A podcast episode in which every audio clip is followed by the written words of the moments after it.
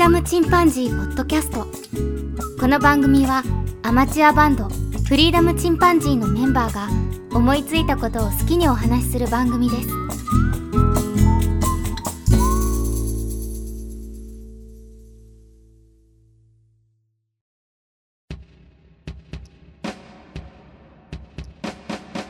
さあ始まりました。フリーダムチンパンジーの佐藤です。2023年になりました皆様明けましておめでとうございますバンドメンバー3人で新年に向けての録音もしてあるんですけども今回は2022年の12月にいただきましたお便りをご紹介したいと思いますまず12月1日ですね、咲夜さんからいただきました。ここ数日のドタバタのお供ポッドキャストということで、ハッシュタグをいただいております。いつもありがとうございますといただいております。こちらこそ、いつもお聞きくださいましてありがとうございます。こうやってあの聞きましたよというハッシュタグをいただくととても励みになりますね。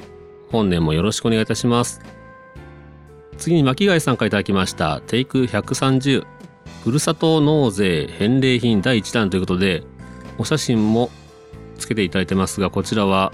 大きなうなぎですね。パックされております。30センチ物差しとほぼ同じぐらいの大きさ物差しも一緒に写してくださってますが大きなうなぎですね。これは食べ応えがありそうです。ちょっといつも食べる食材と違うものをねふるさと納税で手に入れるととても嬉しいですよね。僕は注文したものはいちご以外は全部届きました。そして年末にね長男が東京から帰ってきましてそこで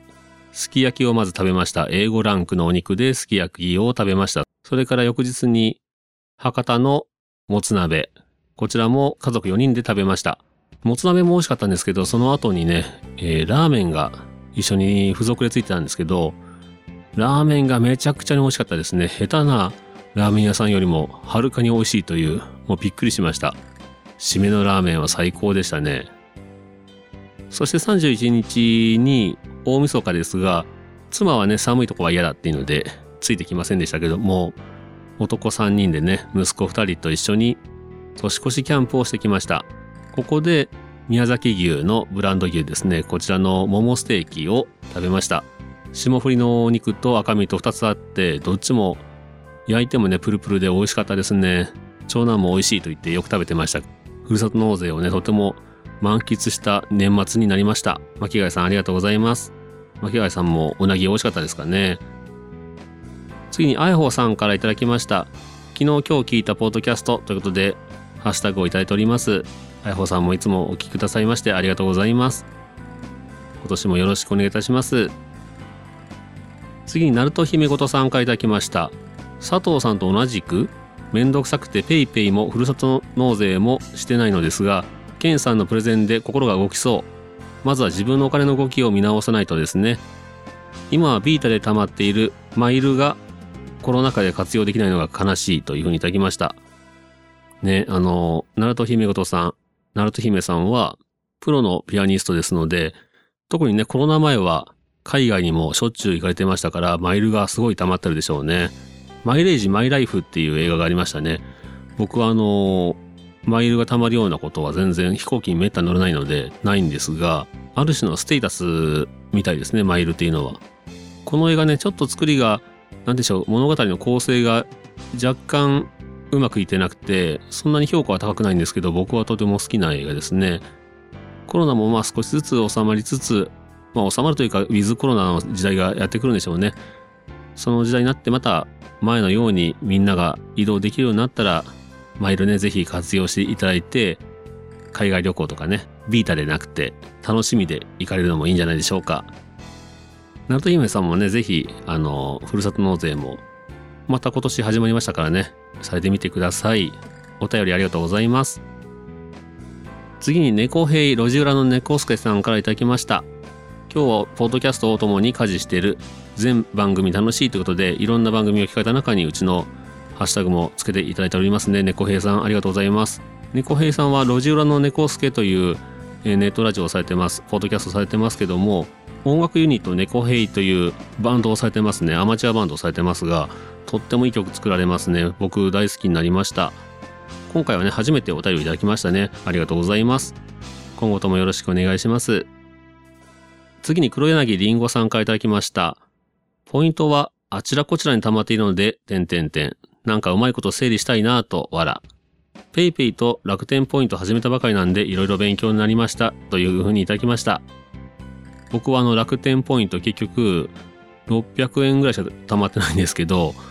でね、えー、散々探して見つからなかった楽天カードですが、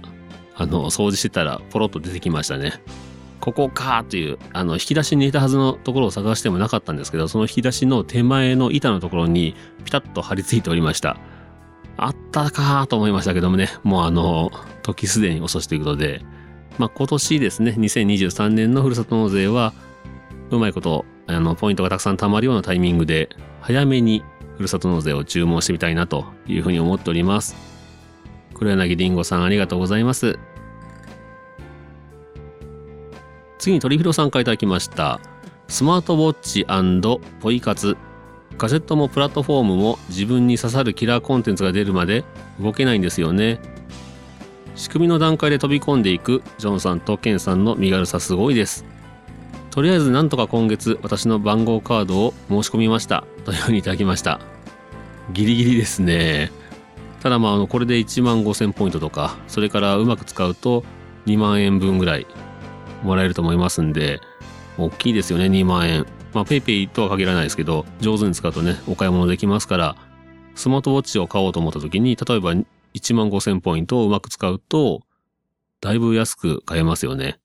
ただこういったのガジェットプラットフォームどちらも自分に刺さるキラーコンテンツが出るまで動けないというのはまあわかりますよね。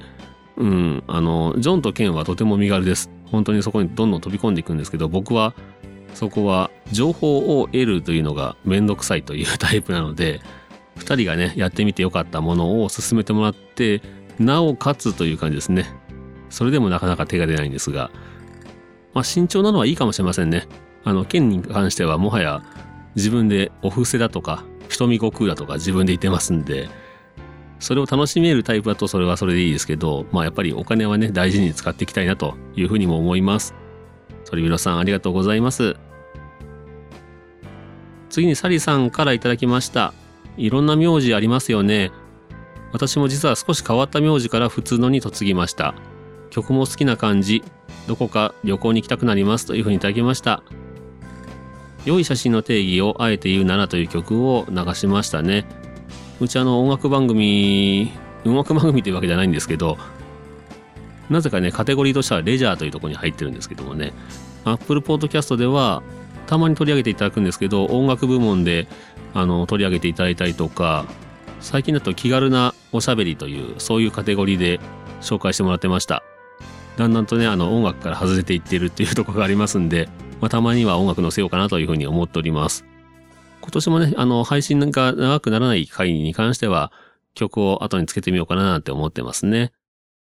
サリさんは難しいお名前から簡単なお名前といいますかね、普通の名前になったということで、女性の場合はね、特に、まあ男性でもありますけど、ジョン君なんかはね、名前を変えたんですけどね、結婚で、えー養子に入って、一人娘の奥さんの名字になりましたが、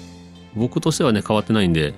むしろその佐藤という普通の名字からね、ちょっとかっこいい名前に変わったら面白いだろうななんて思ったりもしますけどね。かっこいい名前ってなんだよって思いますけど、僕の中ではね、祇園さんとかね、西園寺さんとか、そういうちょっと古風なお名前にね、憧れてます。サリさんありがとうございます。本年もよろしくお願いいたします。次にあやほさんからいただきました。今朝までに聞いたポッドキャストということで、いつも朝のお掃除のお供に聞いておりますというふうにいただきました。こうやって家事の中でね、えっ、と、僕の番組聞いてもらえるというのはとても嬉しいですね。日常の中に流れてるっていうのは、本当のラジオみたいでとても僕はなんか憧れるんですね。そういうふうに聞いていただくというのがとても嬉しいです。本当に人によっていろいろですけど、家事中に聞くという方がとても多いですよね。あと通勤とか、コロナで通勤がなくなってから聞かれることが減ったという人もいらっしゃるみたいですし、僕の場合は散歩をしてますね。運動不足の解消に。散歩で最も聞いてます。それから、えー寝る時とかによく聞いてますね。あやほさんのね、その生活の中でまた聞いていただけると嬉しいですね。ありがとうございます。次に、ナルト姫ことさんからいただきました。コンサートの緊張をほぐすために、電車の中やお風呂、隙間時間に拝聴したポッドキャストということで、ハッシュタグをつけていただいております。お手紙書いたりつぶやいたりした番組もあるけど、全部できなくてごめんなさい。来週もまた新たにというふうにいただいております。ね、あの、その中で感想をね、いただいてましたね。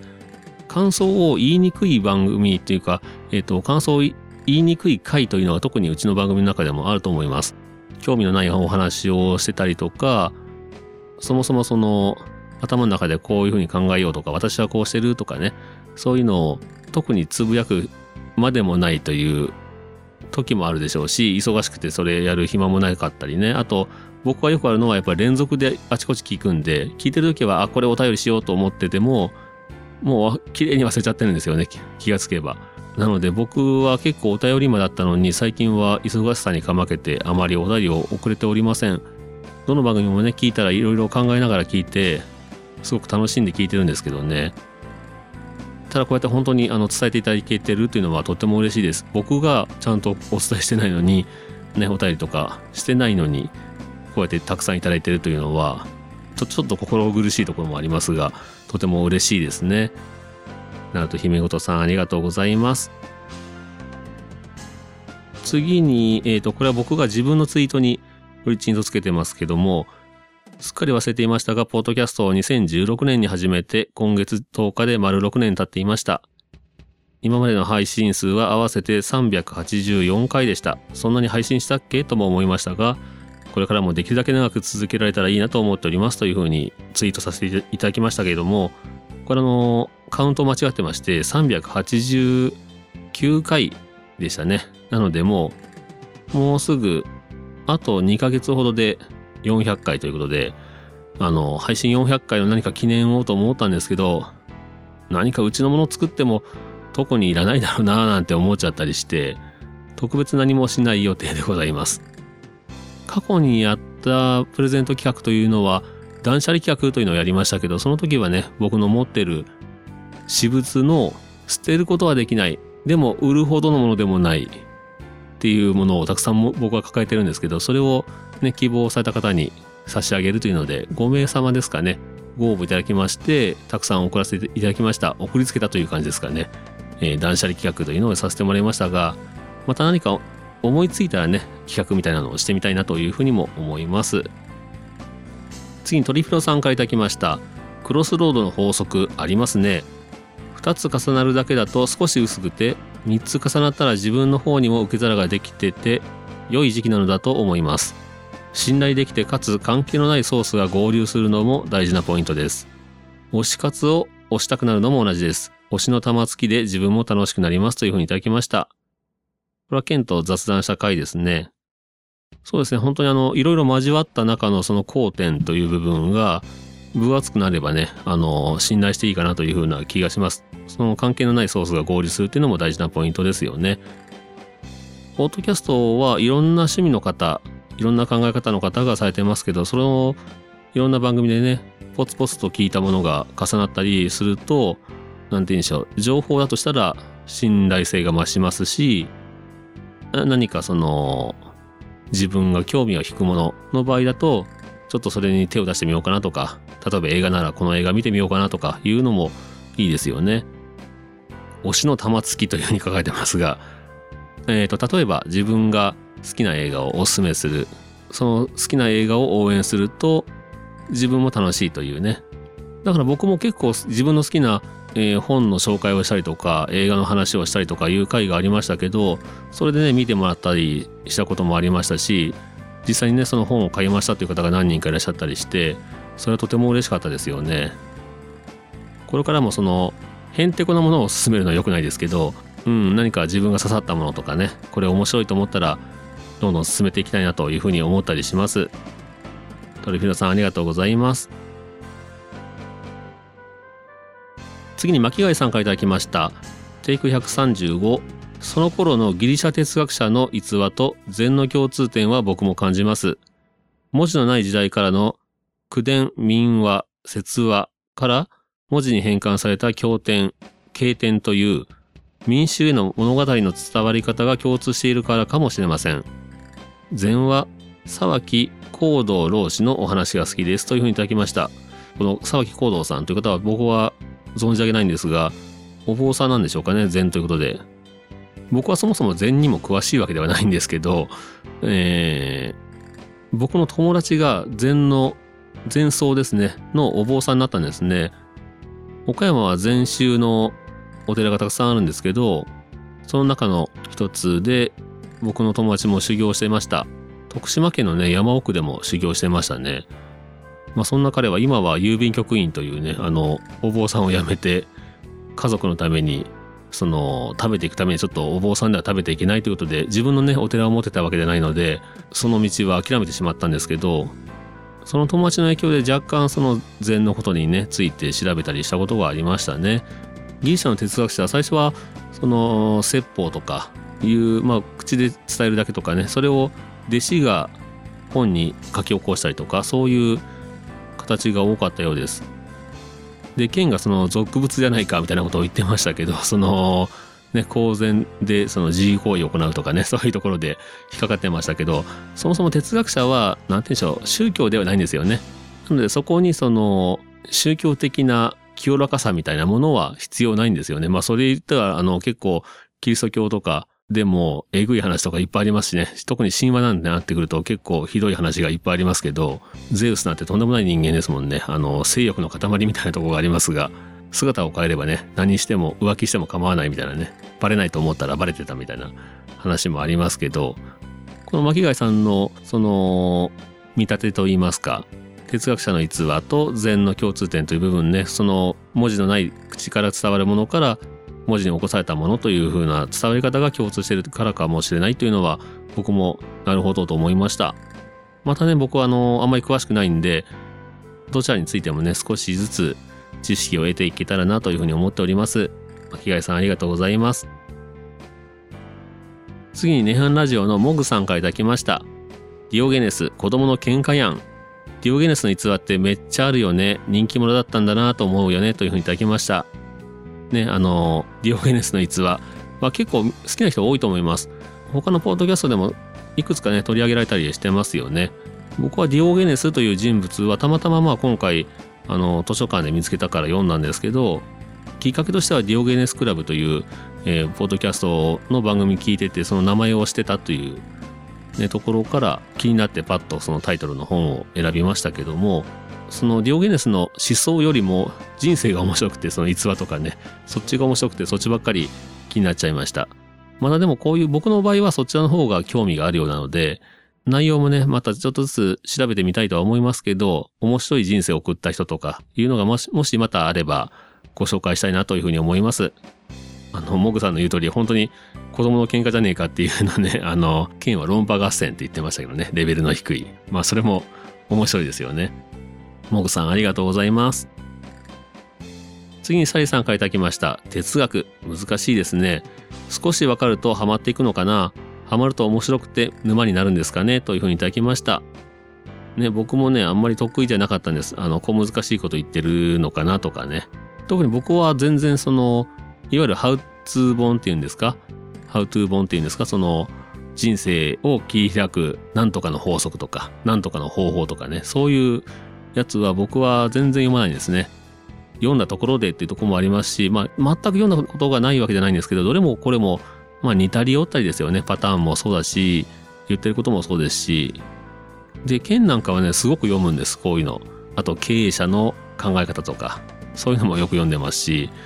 僕とは全く読書の方向が違いますね。僕はもう基本的には面白いものしか読まないので、面白いというのは、まあ、面白いというのもいろんな面白さがありますけど、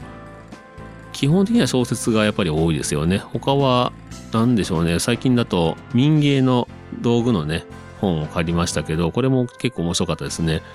道具のデザインからその現代のデザインを考えていくというような本でしたけど、人それぞれね、その面白いなと思う方向性はありますけど、僕も哲学もきっとハマっていくと面白いんだろうなというふうに思いますんで、いろんな本を借りる中にね、一冊忍ばせてみようかなというふうに思ったりもしてます。サリさんありがとうございます。次にローテナントのラジオ局さんから頂きました。アレクサンドロス大王のくだりだけ聞いたことがありましたが、それどころじゃない変人だったのですね。深いのか浅いのかよくわからないのがまたいいです。わら。ムササノピーノさんからいただきました。ね、この深いか浅いかわかんないっていうね、深掘りして考えれば深いけど、あの表面だけ見たらなんだこれっていうね、そういう逸話がありますよね。で、アレクサンドロス大王のくだりでは、お前は世が怖くないのかというふうに聞いたという逸話もありますよね。そうするとディオゲネスは、あなたは悪い人なのかというふうに聞いたら、王様は自分では悪い人間だと思ってないというふうに返すと、ディオゲネスがそれなら私が恐れる必要など何一つないというふうに返したらしいんですけど、これは権威に対しての恐怖っていう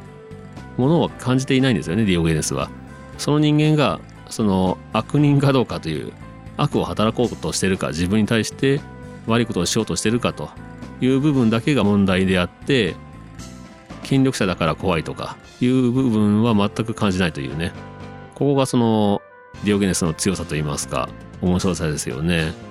普通は王様来たらビビりますけどね。その辺があなたがそこにいたら日陰になるからどいてくださいというところがねディオゲネスが愛されたゆえなんでしょうねムササのピーノさんありがとうございます次にあやほさんから昨日今日と聞いたポッドキャストということで、ハッシュタグいただいております。いつもお聞きくださいましてありがとうございます。次に海さんからいただきました。和を最初に読んでくださっている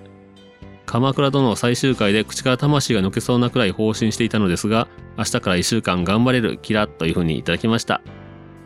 えっ、ー、と、お便り紹介ですね。で、最初に海さんのお便りをご紹介させていただきましたが、鎌倉殿ね、本当にすごい内容というか、まあ、僕は鎌倉殿の時代は、まあ、割と小説で読んだり、まあ、知識はあったんですけど、なので、まあ、どういうふうに展開するかは分かっていたんですけど、まあ、皆殺しと言いますかね、本当に一族、ひどい目に遭わせていてというね、うん、まあ、その、あの時代って誰を信用していいのか分かんないなっていうところがありますよね。実を言うと僕は鎌倉殿ね、かなり飛ばし飛ばしで見てたんで、ちゃんと見てないというところがあるんですけど、あの、とてもいい脚本だったと思います。脚本もそうですけど、まあ今回もそうですけどね、特に、えー、キャストがね、良かったですよね。でもこうやってお便り紹介で読ませていただくっていうだけで喜んでいただけるというのはとても嬉しいですね。いただいた僕もその一週間頑張れるなというふうに思うのに、海さんの場合はね、そのまた読んでもらって嬉しいというふうにいただけるととても嬉しいですね。海さんのね、されている屋根裏ハンドドリップもとても楽しくいつも聞いております。海さんありがとうございます。本年もよろしくお願いいたします。次に鳥広さんからいただきました。ディオゲネスのお話面白かったです。剣樹って本当に犬のことだったんですね。哲学というと小難しいことの典型のように言われますが、哲学的な弓道を実践していれば愛され応援される存在になるのだなと思いました逆に言うと実践を伴わない言葉でどれほど上手に言ってもかっこ文字数というふうにいただきましたね口だけではなかなか人は動かないですよねそれよりもそのディオゲネスの徹底した姿勢とかいうのはへんてこなおじいさんですけど町の人たちに愛されていったんですよね剣樹という言葉は割と知っている方もいらっしゃったのかもしれませんが犬に儒教の儒ということで賢治の剣は本当に犬のようになることが素晴らしいというふうに説いたようです。また僕もねもうちょっと詳しくその哲学の内容の方に詳しくなれたらなというふうに思っております。鳥広さんありがとうございます。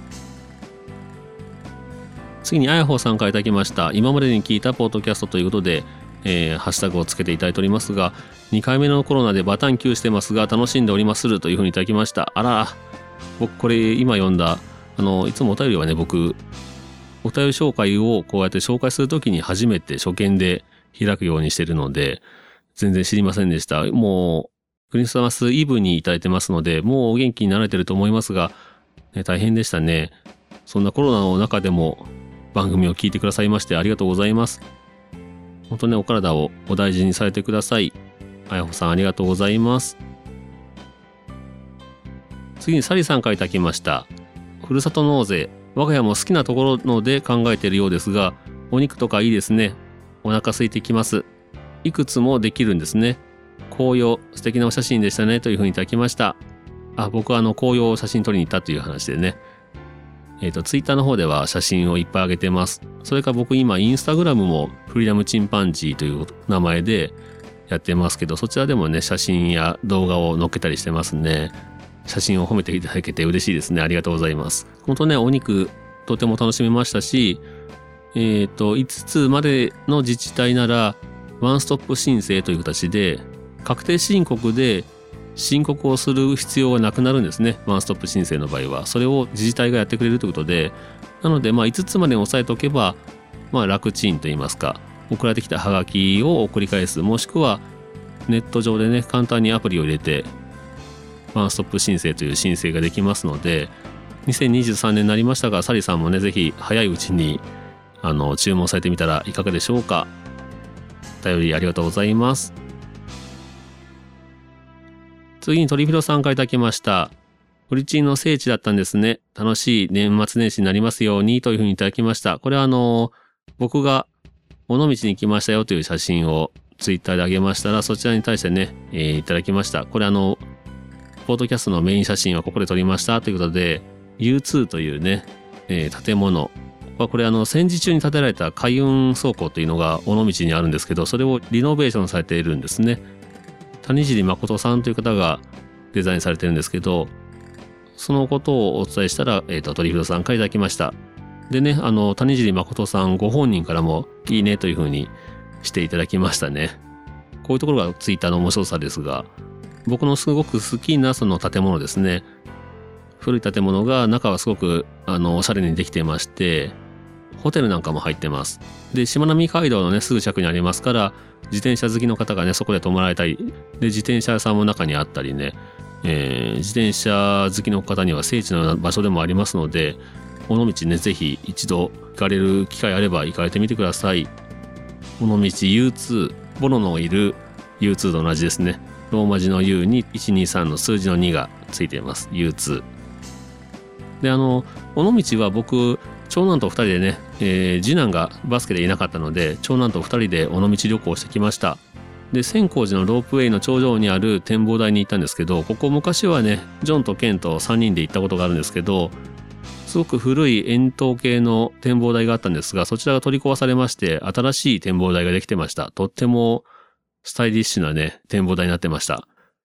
これは行かないとわかんないですよね。あのー、見晴らしがすごく良くて螺旋状の階段があって、これ本当にいいとこなんで、尾道行かれたらぜひロープウェイに乗って上まで上がって、で、この展望台から尾道水道を眺めて、で、帰りはね、歩きながら古いお寺をいろいろ回っていくというような、そんなコースがいいと思います。トリフィドさんありがとうございます。続きましてトリフィドさんから、ジョンさんから名前が挙がった Dizzy Mizz Lizzy のこのアルバムもシャッフルされたら台無しよねと佐藤さんのツイートを思い出しました。フリチンの投稿ネタになりそうなら、お三方が思う曲順パーフェクトアルバムのおすすめをしてもらいたいですというふうにいただきました。で、この Dizzy Mizz Lizzy の Alter Echo というアルバムなんですけど、この件をね、あの、ジョンに LINE で聞きましたら、このご時世にコンセプトアルバム作るこのバンドは素晴らしいよというふうに書いてきました。またあの曲順についてはね、パーフェクト曲順アルバムというのは3人でね、またお話ししてみたいと思います。鳥広さんありがとうございます。え以上で2022年12月にいただきましたお便りのご紹介になります。いつも皆様たくさんのお便りご感想いただきましてありがとうございます。2023年もね、あのー、無事に1年間毎週1回配信できたらいいなというふうに思っております。まあ、絶対という約束はできませんが、まあそこがあの自由にできるのもポッドキャストの良さではありますけども、やっぱりね、楽しみにこうやって聞いてくださる方がいらっしゃるというので、励みになってその編集もしようとか、収録しようというふうな気持ちで、まあもちろん自分たちも楽しんで続けることができております。今年の2023年も、そうですね、去年からね、ずっと戦争が続いたり、その戦争の影響でいろんなものが値上がりしたりとかね、で、コロナもまだ収束しなくてね、あのなかなか閉塞感のある毎日が続いてしまいますけども2023年はねいろんなものが集結するといいなというふうに思っております。それでは皆様この2023年もどうぞよろしくお願いいたします。たくさんのお便りありがとうございました。それではまたさようなら。